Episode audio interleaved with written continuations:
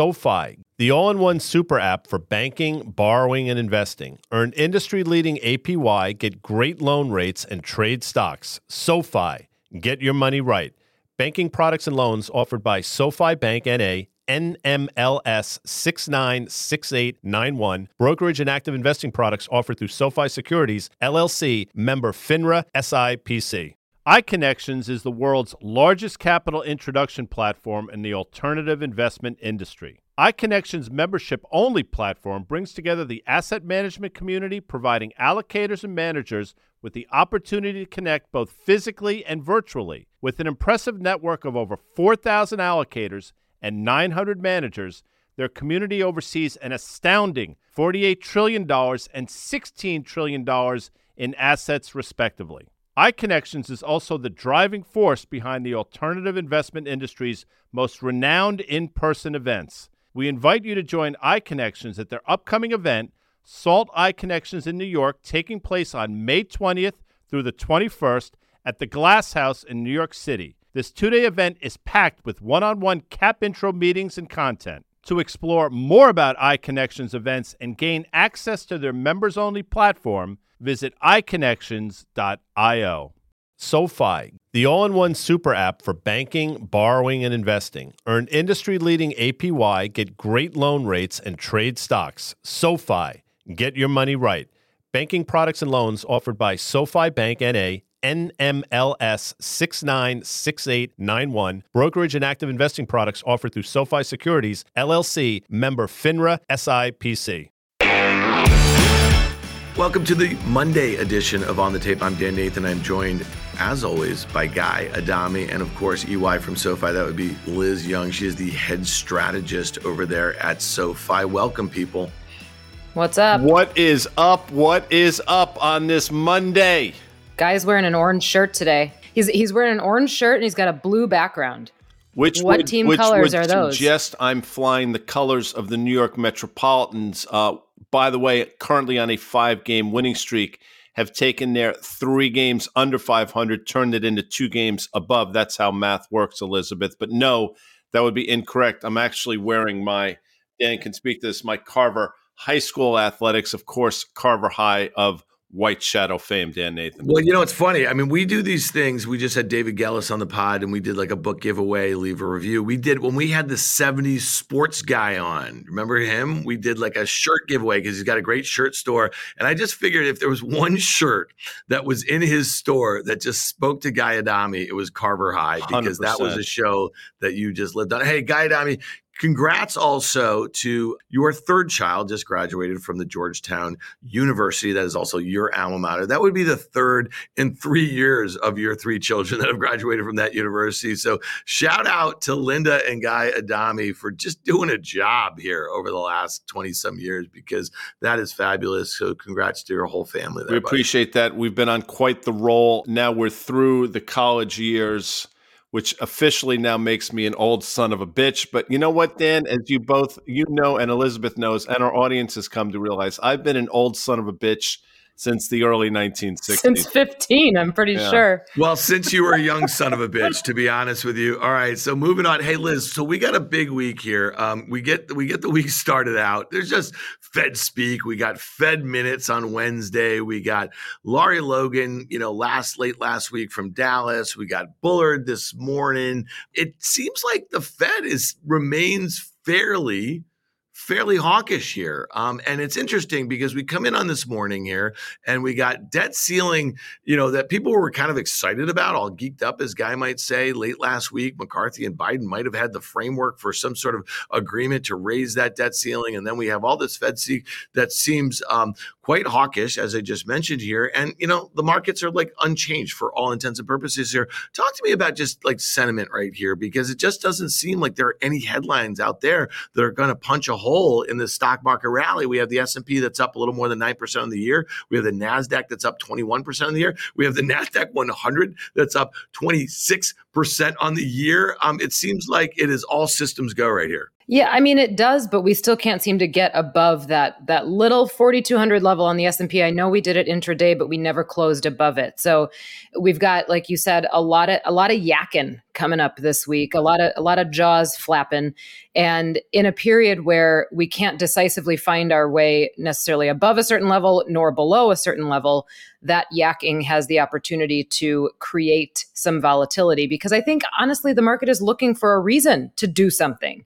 And one of the interesting things too, despite the rally, you have to look under the surface. You always have to look under the surface. So despite the rally, you look at the S&P, still less than 50% of the names are trading above their 200-day moving average. You see things like most recently, the equal weight S&P actually weakening and the cap weighted S&P strengthening. So what does that mean? When the equal weight is weakening, it means that the average stock or most of the stocks in the index are actually not doing very well and it's just those big ones that are driving this upward.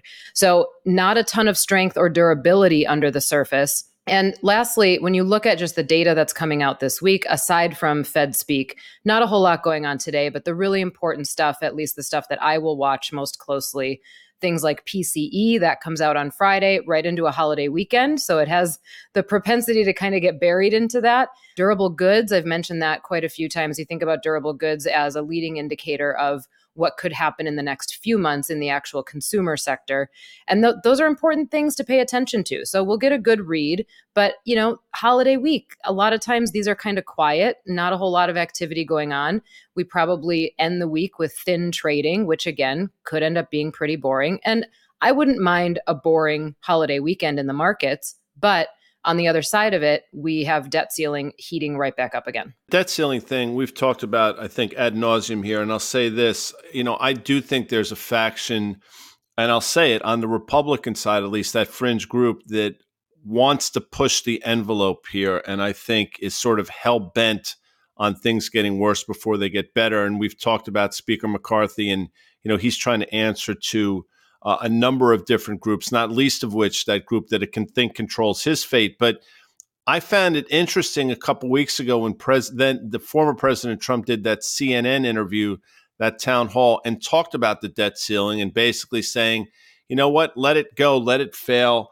It was much ado about nothing. Effectively, I'm paraphrasing because it's sooner or later it's inevitable it's going to happen, and I think there were some people that probably picked up on that. So it's remarkable to me that we're still at 4200 in the S&P with the White House I think talking about the potential for a 40 to 45% decline in the stock market if this was breached. Obviously Janet Yellen seems to talk every 5 minutes about this, yet the market doesn't seem to care. Now, I think it's predicated on the fact that nobody believes we're going to get to that point and push that envelope. Maybe it'll get close, but they're not going to breach it but I got to tell you something with each passing day and the more and more rhetoric into a holiday weekend, you have to at least have some level of concern that this thing gets worse before it gets better.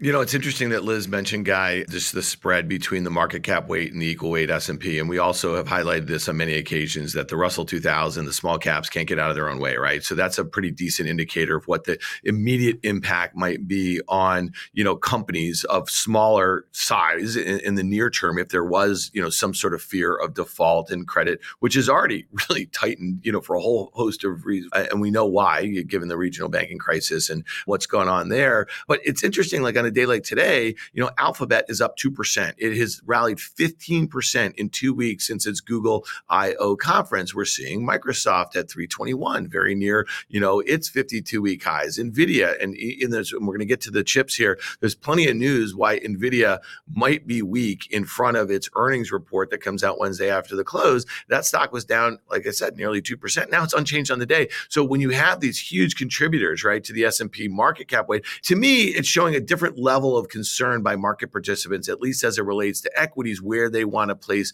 their bets right now, especially in a market that um, feels like it's it's it's in bull market mode. The one thing though, Guy, and I really want you to hit on this one. I mean, you've been talking about for two years now the volatility in the Treasury market. I mean, look at the two year, okay? Like, and this goes back to kind of the Fed speak, I think, in a way. I mean, like unusually hawkish given what we've just spent the last two weeks talking about inflation, you know, a little bit. But look at this two year Treasury yield yield at 4.3%. It was trading at 3.65% just a few weeks ago here. Talk to me about that and how market participants are pricing for, I, I guess, just a higher for longer, but the stock market and some of the most expensive and largest names don't seem to care. And those two things seem to be at odds with each other. I understood to a point why these high growth, high valuation tech stocks were rallying as two year yields were falling. I guess intuitively that made sense. But with that said, another 60 basis points or so to the other side in the course of those two weeks that you mentioned should have thwarted that rally, and it's done anything but. And you talk about Fed speak real quick.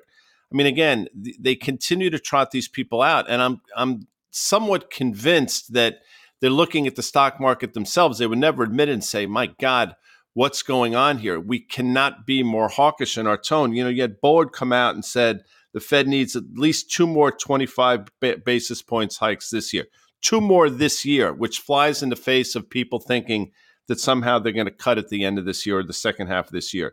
Neel Kashkari, who, by the way, is seemingly wrong about everything, but he's talking about the same thing. And you mentioned Logan as well. I mean, over the weekend, those are three people, but that's, again, a laundry list of people that have come out and said similar things that inflation is still a problem and rate hikes are still going to be necessary. And even if they were to pause, it doesn't preclude them from hiking again in a future date. But the stock market, for whatever reason, either doesn't believe them, one, or doesn't seem to care about a number of things, two. And it just doesn't make a lot of sense because with each passing day, the market to me gets more and more expensive. And again, I'll say it for the hundredth time so much of this rally, and when I say so much, I would say at least 75%, if not more, of this rally is basically on the back of multiple expansion because it's got nothing to do with uh, earnings growth, revenue growth, or any of the fundamental stories that should be supportive of the market. You know what's really weird about the fact that it's multiple expansion is if we rewind, let's say a month and a half, the market was pricing in three to four cuts by the end of the year. Now we're only at absolutely sure about one cut and a 60% chance of a second cut. So even the number of cuts that the market is expecting by the end of the year has come down, yet the rally continues. And the rally continues in those big growth names. So there's something going on with the multiples here that doesn't make a whole lot of sense. Kashkari's comment about just because they would pause doesn't mean they're done.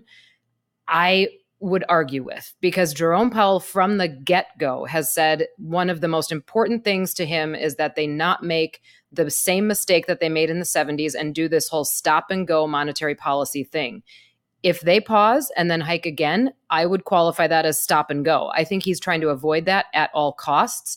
I actually think they will pause and be done, but I think there's a higher likelihood not higher likelihood of what I'm saying, higher likelihood than what Kashkari is saying of them hiking again and over hiking and then stopping. I don't think we're going to get this stop start thing. So uh, we'll see what what Powell says in June, but I really don't think that that's a possibility.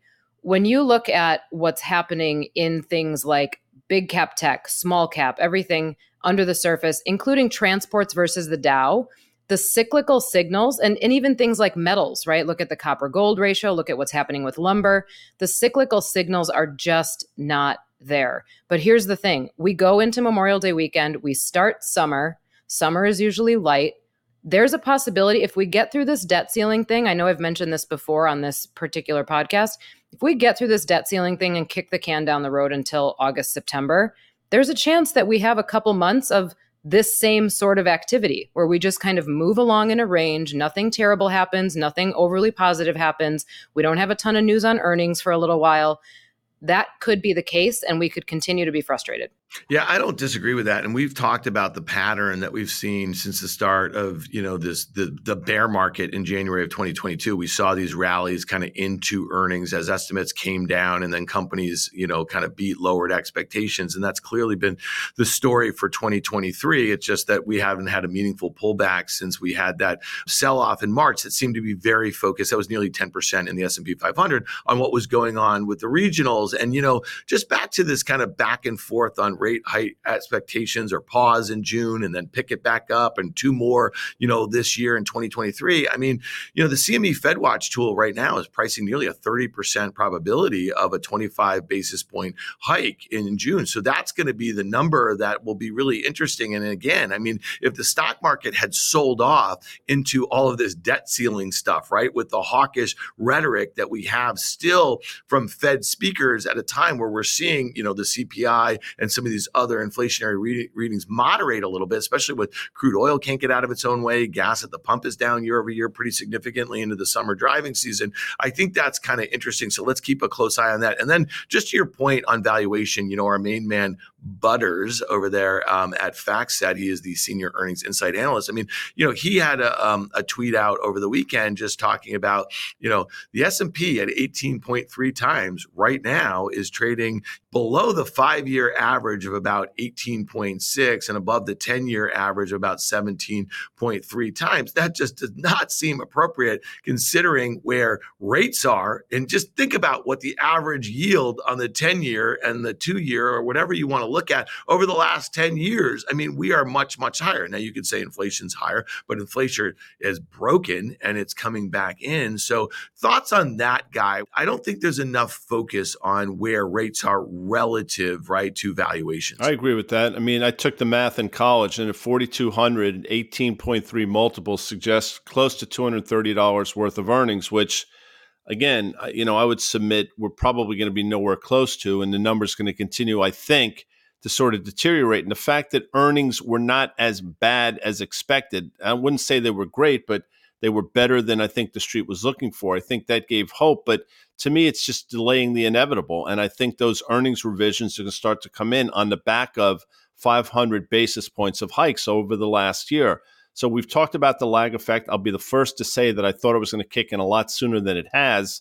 But if you look at some of these reports, it is starting to around the edges. And I think you're going to see it in earnest as we move forward into this year. So to answer the valuation question, you know, an 18.3 multiple is probably even more expensive than that, given the fact that earnings are going to come down, number one. And again, the move indexes was something we talk about. It's back on its horse again. So rates, once again, are starting to get volatile. And the market should not support, I don't think, valuations at these levels unless, again, it comes back to passive investing and the fact that again, news is not driving the market and fundamentals are seemingly not driving the market either. One of the things that continues to be important price matters when when yields are this high when we're in an environment where we haven't seen rates this high in 40 years price matters valuations matter there was something i tweeted this earlier today so everybody can go check my twitter feed on it but i thought this was a really interesting way to frame valuations on a relative basis in the market today so if you look at different asset classes like equities and bonds. And then if you think about even your home and cash, the way to value them, if you just think about what you have to pay for those assets today versus what you could earn on them over the next 12 months or so, cash is still the cheapest one. So what you would have to obviously you, you pay a dollar for cash, right? But what you're getting in a yield on cash is a lot more attractive than what you're going to get in a yield in a lot of other stuff. You look at the earnings yield on the S&P, look at what you could get in a bond right now even bonds are more expensive technically than cash by some of these measures. So you have to think about that. That's not just a bearish statement, it's that valuations matter. To Guy's point earlier, this has been a lot of multiple expansion in an environment that actually is not friendly to multiple expansion historically.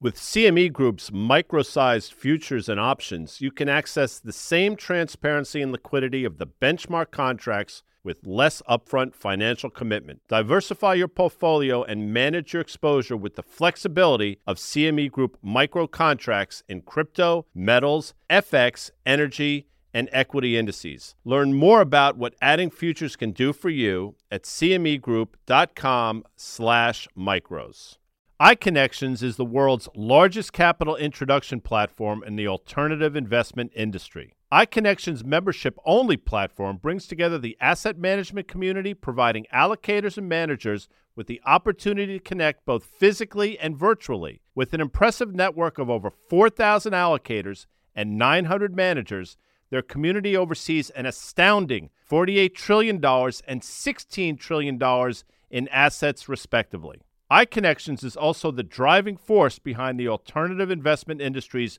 most renowned in person events. We invite you to join iConnections at their upcoming event, Salt iConnections in New York, taking place on May 20th through the 21st at the Glass House in New York City. This two day event is packed with one on one cap intro meetings and content. To explore more about iConnections events and gain access to their members only platform, visit iConnections.io. All right, let's talk about the biggest story of the day, and I think this is, you know, in the chip space, and actually, it, it, it, actually works into this narrative about inflationary pressures that might be on the horizon. We've talked a lot about kind of reshoring and just the diversification of just you know U.S. supply chains from China, and we kind of this has become very evident in this sort of tit for tat that our governments have been in. You know, we put an advanced chip ban on some of our companies selling to China. So over the weekend, China's government told operators of its critical information infrastructure to stop buying Micron Technologies products. And so, what I think is interesting about this, the Cybersecurity Administration of China claimed Micron failed the review. This was like a you know a security review, and they posed a major security risk here. So, you know, this is obviously the largest maker or one of the largest makers in the world of memory of DRAM, and that stock is down three and a half percent. It was down about five percent um, on the opening, and it just kind of brings us back to you know the time where I think it was kind of late summer summer, early fall of our advanced chip band. And just think about how far NVIDIA, this was one that was meant to be in the eye of the storm, has come since then. And, you know, Guy, talk to me a little bit about this tit for tat, because we know that kind of reshoring or reorienting supply chains away from China is going to be very expensive, right? And so it's going to cause a whole, you know, this is great for CapEx, but like, you know, just, you know, fabs being made in other parts of Asia. We know obviously um, South South Korea is, is is a big one. I know that we you know want to reshore a bunch of these jobs to the U.S., but that would make these products much more expensive and would also just be really inflationary in the near term. So, talk to me a little bit about what this means as far as the ratcheting up, and we haven't even talked about what this might mean for some sort of situation with China and Taiwan, where we know a large amount of chips are made in Taiwan. Lot to unravel there. So, first of all, I'm I'm surprised if you had told me on Friday that this headlines would come come out and said, okay, where's Micron? And then subsequently, where are some of the other chips on the back of this? I said, Micron's probably down eight to 10%, and the SMH is probably getting beaten up. I would have said that Intel will probably be the benefactor of this because Intel themselves have tr- trying to position themselves as sort of like this homeland security play. And maybe they're going to win on that front. Um, clearly, Micron's not down nearly as much. I mean, Micron, by the way, was a $50 stock in January. So this sort of sold off more. It's not, it's holding in there. But what does it mean in terms of the tit for tat? It listen, it's no coincidence, I don't think, that this comes on the weekend of G7 conference that all the leaders were together. So I think that was obviously orchestrated for that number one. And it comes in the wake of President Biden talking about how in very short order our relationship with China is going to improve. So there's some sort of disconnect there as well. But the bigger story to me is how much more will this rhetoric continue to grow and who's going to escalate next? So, is it incumbent upon the United States to do something? And my concern all along, Dan, has been, and this is for the better part of a couple of years, that the China Taiwan situation is continuing to magnify itself and grow in a bad way. Uh, U.S. China relations will continue to deteriorate, which they have.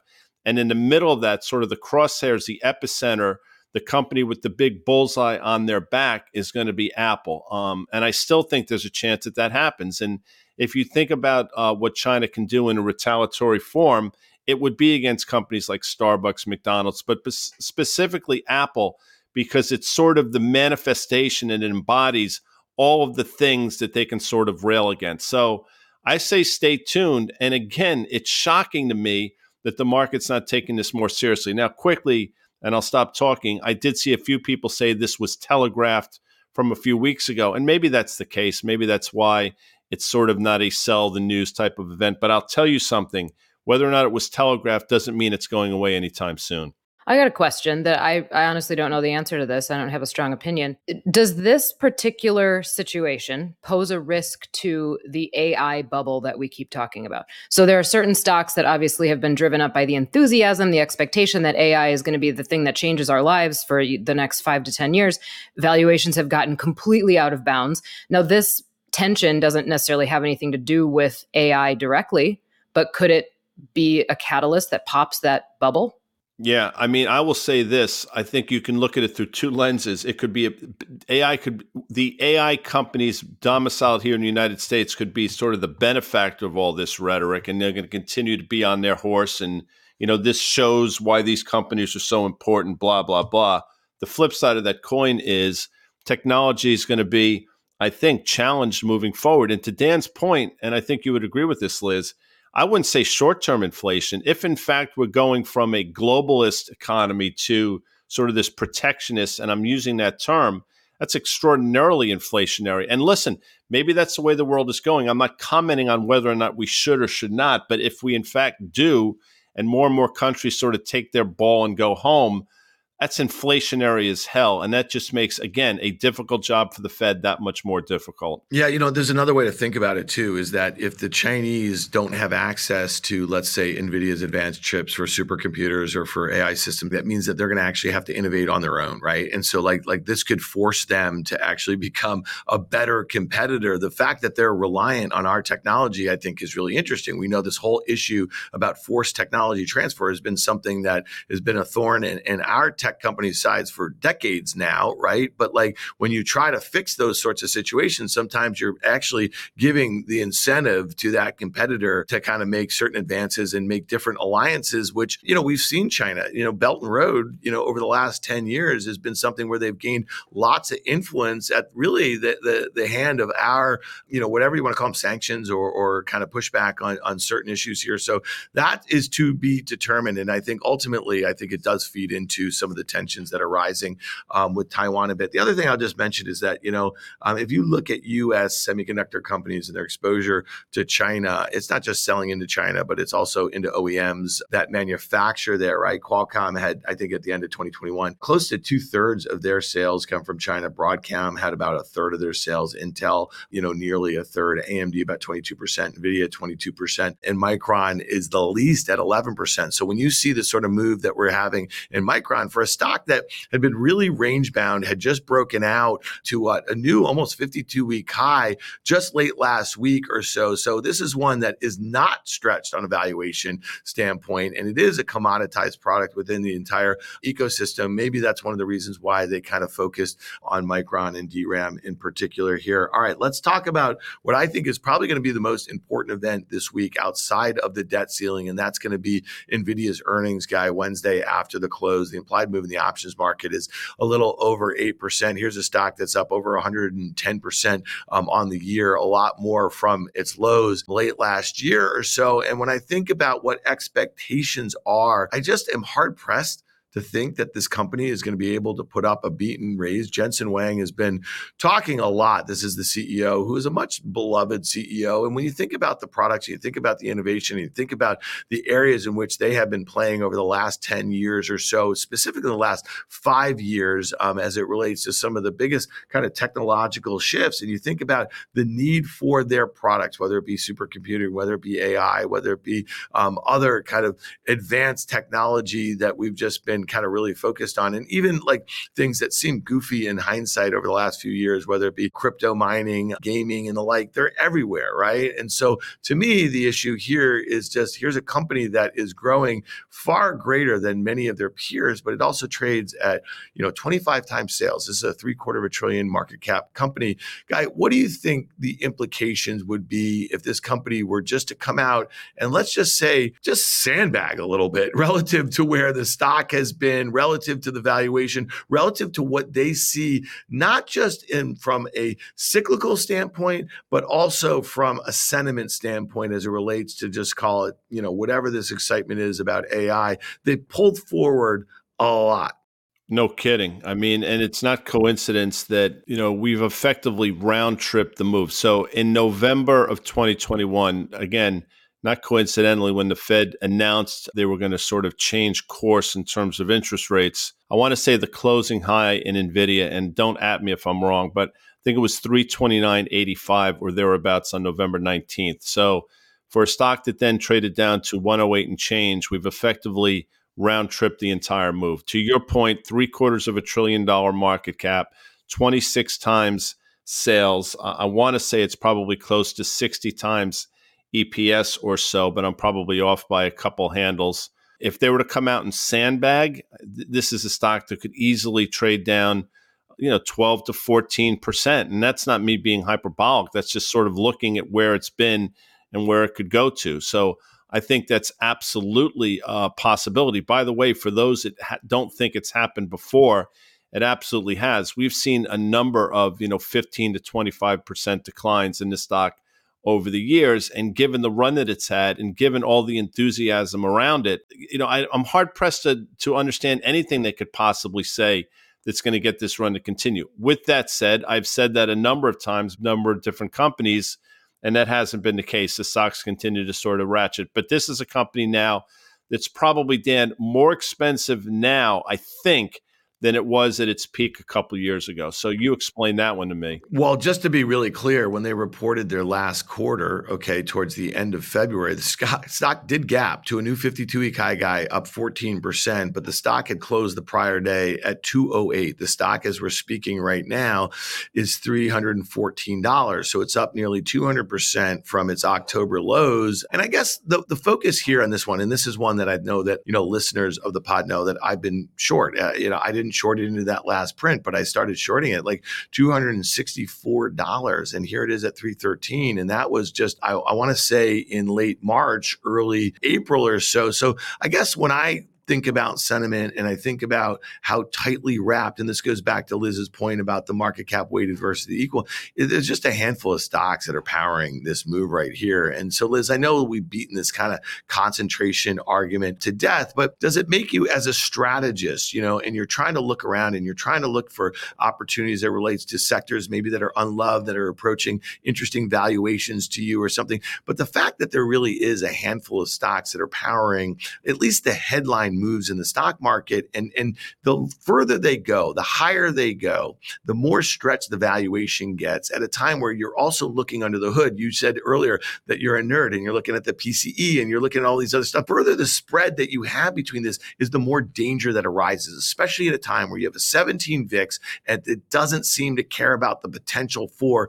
some sort of mishap on the debt ceiling negotiation, which also brings us back to 2011, where I think the stock market sold off nearly 20% from the highs headed into that. And so to me, it just seems like there's a level of complacency, but also a level of certainty about a handful of stocks where valuations seem to be getting really stretched. Just quickly to wrap up the NVIDIA thing, I think aside from the actual results and the numbers, what people are going to be listening for is whether or not the CEO is surprised that the stock has performed the way it has. And if he gives any indication that he's shocked that it's been this way or that, and they're going to parse his words, uh, you're going to see big movement on that. As far as the market goes, there are times over history, and and there have been times that this lasts longer than you would expect. But whenever there's big divergence, no matter what the measurement is, it doesn't last forever. And if you believe in mean reversion at all, you have to believe that the spread between big and small, cyclical and growth, all these different things that's happening right now, you have to believe that the gap is going to narrow at some point. The question is, we don't know if it's because the underperforming stuff is going to get better or if the overperforming stuff is going to get worse. I would guess that the stuff that's on top is going to have to come in a little bit, let some air out of the balloon. But these spreads do not usually last forever. And as a strategist, when you look at things, at least for me, I usually start with the macro. What does the environment say? And even what does the Fed say? If you look at the projections that the Fed has given for the end of the year, they still expect core PCE to be 3.6%, I believe, and headline to be 3.3%. If their target is two, that means they still expect us to be meaningfully above target by December 31st of this year. We're going to get new projections in June, but still, if that's their expectation and we're seeing yields do what they've done over the last few days and weeks, these valuations are going to get pressured, in my opinion. So, when you're looking at that from a strategist perspective, you have to ask yourself number one, is the environment friendly to certain sectors? I would argue that the environment is probably getting less friendly to growthy sectors right now. And number two, how much do I have to pay for the expected opportunity? I have to pay a lot for the expected opportunity. I have to pay a lot for what I'm going to earn in those stocks. So, not the most attractive. When you then broaden it out globally, right? I mean, the funny thing right now is Japan is like, gosh, everybody else can't get out of their own way. This is our moment, right? Japan, Japan suddenly is having this little breakout party, which I think that's something to watch too. It's, it's interesting. It's a country that we haven't been able to talk about as an opportunity for a very long time. All right. Before we get out of here, let's talk about retail because I think we had a bunch of earnings last week. We had Target, we had Walmart. I think the initial kind of feeling, at least from investors, was one of relief that some of the inventory issues that plagued them for most of 2022 have kind of been fixed. But the stocks have not traded particularly well. Uh, Walmart had this huge run up, I think, you know, starting in March, and it felt like a kind of flight to quality. It was trading with consumer staples. It's given some of that back here a little bit. I think it was trading 155. Now it's below 150. And then Target, you know, initially gapped up three or 4% after its results and guidance and has not only given it all back, but is trading at like, you know, three month lows or something like that. It's down nearly nine, 10% or so from its highs about two weeks ago. And guy, we have, you know, Lowe's pre market on Tuesday. We have Toll Brothers and some kind of housing related names this week, which I'm just going to kind of throw into the kind of, you know, retail consumer sort of space. We have Kohl's and then this is the big one. This is Costco. This is Thursday after the close. And Costco is really interesting to me because they were one of the first that I think a few months ago kind of highlighted this trend of consumers trading down. And they were specifically talking about a higher end consumer that they are seeing that they had not seen, right, in, in prior periods. When you look at this chart, guy, I know that this pennant, it's kind of caught your eye, a series of kind of lower highs, but you also have a series of higher lows. And it seems like there's some tension building here. And this is a quarter of a trillion revenue company, right, uh, annually, and it's trading at a, a, premium to many of its peers, right? It trades about 35 times and expected earnings growth of, of maybe high single digits, of mid single digits revenue growth. We know that their kind of membership model is one of the reasons why it trades at that premium. Talk to me. Is this the most focused name that you want to be on in the retail space here? And what do you think you're going to take out I, of it? I think that's correct. So this is at its zenith. I think the stock was north of $575. I think it almost traded 600 in the spring of 22. I want to say mid April of 22. To your point, since then, a series of lower highs, but a series of higher lows as well. And the range has continued to narrow. So you're coming to some sort of inflection point without question. Valuation has been a concern for this stock for the longest of times. Nobody cared about it. Seemingly, people care about it now. I think the fact that they have like a 94% retention rate with their membership, I think obviously that gives them the premium multiple, but how much of a premium should you get? So we'll see. I, don't know necessarily what to expect, but I will tell you to your earlier point price action and target now at a low that we last saw, I think, in January, to sort of put a finer point on that that you made is interesting. And Walmart, and Dan, we talked about this on Market Call a number of times the potential for us to have a double top around that 158 level that came to fruition and that's a stock that's not particularly cheap either. So when you have two of those retailers, again, not trading particularly well on what's been a decent tape, that's got to give you some cause for alarm, I think. And then you throw Costco in the mix, which is at a premium valuation.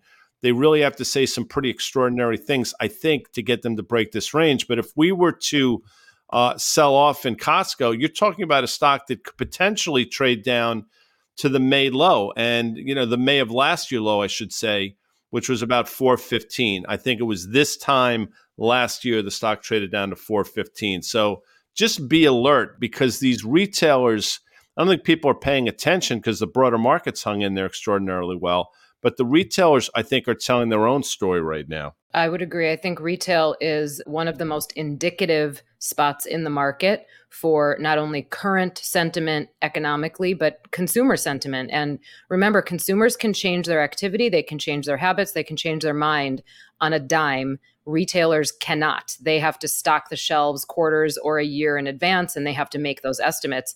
And then we have to rely on them for being correct about those estimates. And we saw earlier this year, two really big retailers have a lot of inventory problems. And I think that we could end up seeing that again you know the solution is for inventory problems is that you have to unload it at lower prices so there's pro- probably two sides to that. You lower your prices, it helps inflation. But if they're lowering their prices, they're also lowering their top line, which is going to lower their bottom line, and so on and so forth. It bleeds through into earnings. So always think about it the long way that way. One of the economic data points that's coming out this week, uh, we're going to get personal income and personal spending data, something to watch. And then these little tiny things happening under the surface. We know that credit card debt has increased quite a bit over the previous months since the end of last year.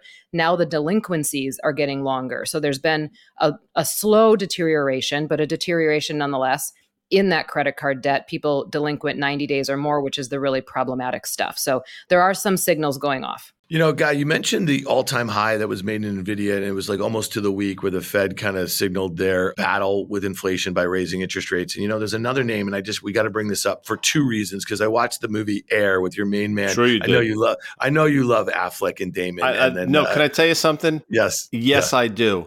Yes, I would you if I could hang out with a couple people. I, I, I here you go. I'm going to just throw a couple. Let's do it. And this Let's is not it. me being misogynist. This is like a bunch of dudes that I want to go there, play right? craps with. No, people that are li- people Joe? sort of that are living right now. Uh, Leonardo DiCaprio. I mean, Leo's at the top of the friggin' list. Ben Affleck and Matt Damon. I I think those two are freaking hysterical. I'd like to get like a Matt Dillon thing just because there's something cool about him. I don't necessarily know.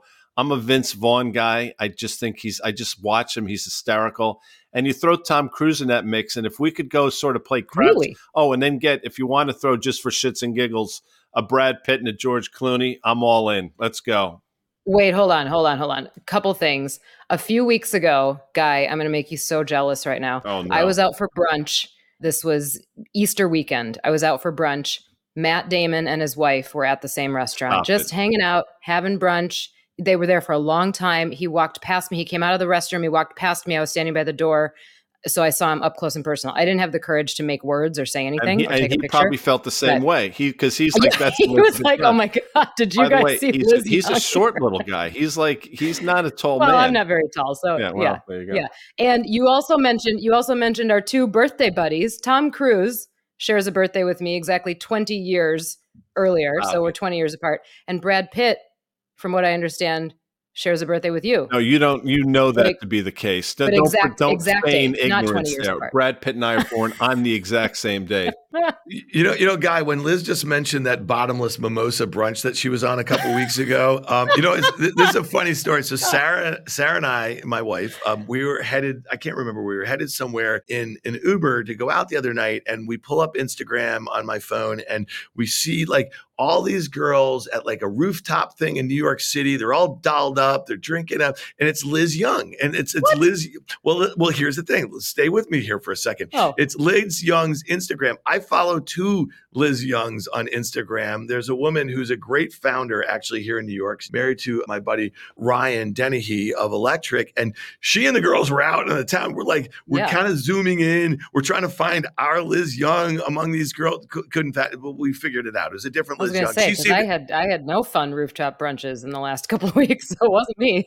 She seemed to have a better weekend than you did. All right, um, but did. but but the last point here that I wanted to make is that Nike also topped out in in in mid November of 2021, and we've always talked about the premium valuation, especially if you think about it from a consumer discretionary or retail standpoint. And that stock went from nearly 180 at its highs, all time highs, okay, in November 2021, to this uh, late last year to its lows at $84. Well, here it is right now at 111. It's just sold off about 10% in a straight line since that Footlocker disappointment last week here. And, you know, I, I did watch the Air movie this weekend. That's how we got on this major tangent. It's a fabulous movie here. And you know what's it's such a throwback. It is literally isolating a very specific event. It's that how Nike was on the brink. They were nowhere in basketball. They made a bet on Michael Jordan, and it just isolates a handful of relationships. And it was really a fabulous movie. But guy, talk to me about this move in Nike, is this about China exposure? Is this about trade down in consumer? Is it about, you know, like what what, what do you think is associated? Because this company doesn't report until late June or so here. That's a really big move. And is it one of these things that's kind of under the radar right now that we should be focused on? I think on? so. It encompasses almost everything that we've talked about for the last 30 minutes. So it encompasses valuations. Nike trades at 28 times. Now, historically, that's not necessarily expensive to itself, but I would submit in this environment it's expensive. It deals with retailers dealing with inventories. I mean, there have been a number of times where Nike's had an inventory problem and the stock's gotten lambasted. To your point, I think it got as low as 82 and change. It was in the fall of last year. I think it was in September. It looked a week or so ago like it was going to take out the recent highs of about 128 we made back in January, only to have the Footlocker earnings report. And then this stock is getting taken out to the woodshed in the next couple of weeks. The market again nobody's focused on nike because the, at 4200 everybody's focused on the s&p 500 and the broader market. But if you look at nike and say wait a second. You know the stock has bounced since last fall. It seemingly has a short-term double top around 128 footlocker was not good. Uh, margins compressed. Maybe we'll see inventory problems at nike and then on top of that the things that are going on with china one has to be at least cautious going into earnings, I think about a month or so from now. So I think you're right to bring up Nike in the way that it's trading. And by the way, this is not a small company. I mean, this is a $175 billion company, by the way. Yeah, I just mentioned that the, there's a gap going back to kind of mid December when they reported down towards 103, a huge gap, and it opened the next day at like 116 or so, and then kept on going. And so I just think, you know, that's kind of interesting. The last point I'll just make is that all the focus on some of these shiny AI related names, like look at how Disney trades, right? Look at some of these. Like Costco is also one of those premium valuation names taken to the bank. So I'm just mentioning some of these great kind of brand names, whether it be Nike, whether it be Costco, whether be Disney. There's no time for them, but let's pile into NVIDIA. All right, guy, we covered a lot yeah, of ground did. here today on a Monday. And Liz, we really appreciate your time and insights here. So check us back here on Thursday. Liz will be joining Guy and myself for Market Call. Guy and I are going to be on Market Call Monday through Thursday, 1 p.m. We also have a big announcement Wait, that we're we going to make about market call in at some point, but we're just going to tease that a little Wait bit. A like the market Wait, call. Fill me in. Well, it's going to take a different iteration in June on Mondays, guy. And we're just going to leave it at that. It's going to be something really exciting. It's going to be more engaging than our normal market calls, uh, just the ability to kind of talk to the people who want to kind of get guys' insights on things and maybe hear me rant a little bit about the Tesla and the and the NVIDIA. Play some cool bit. music on the intros and outros. By the way, I think the song June is busting out all over, all over the meadow and the hills. I think that's from like the Music Man, but June will be busting out in terms of what we have planned, Dan Nathan. I, I, think I saw what you did there. All right. Thanks, Guy. Thanks, Liz. We'll see you all back here on the Friday edition of On the Tape.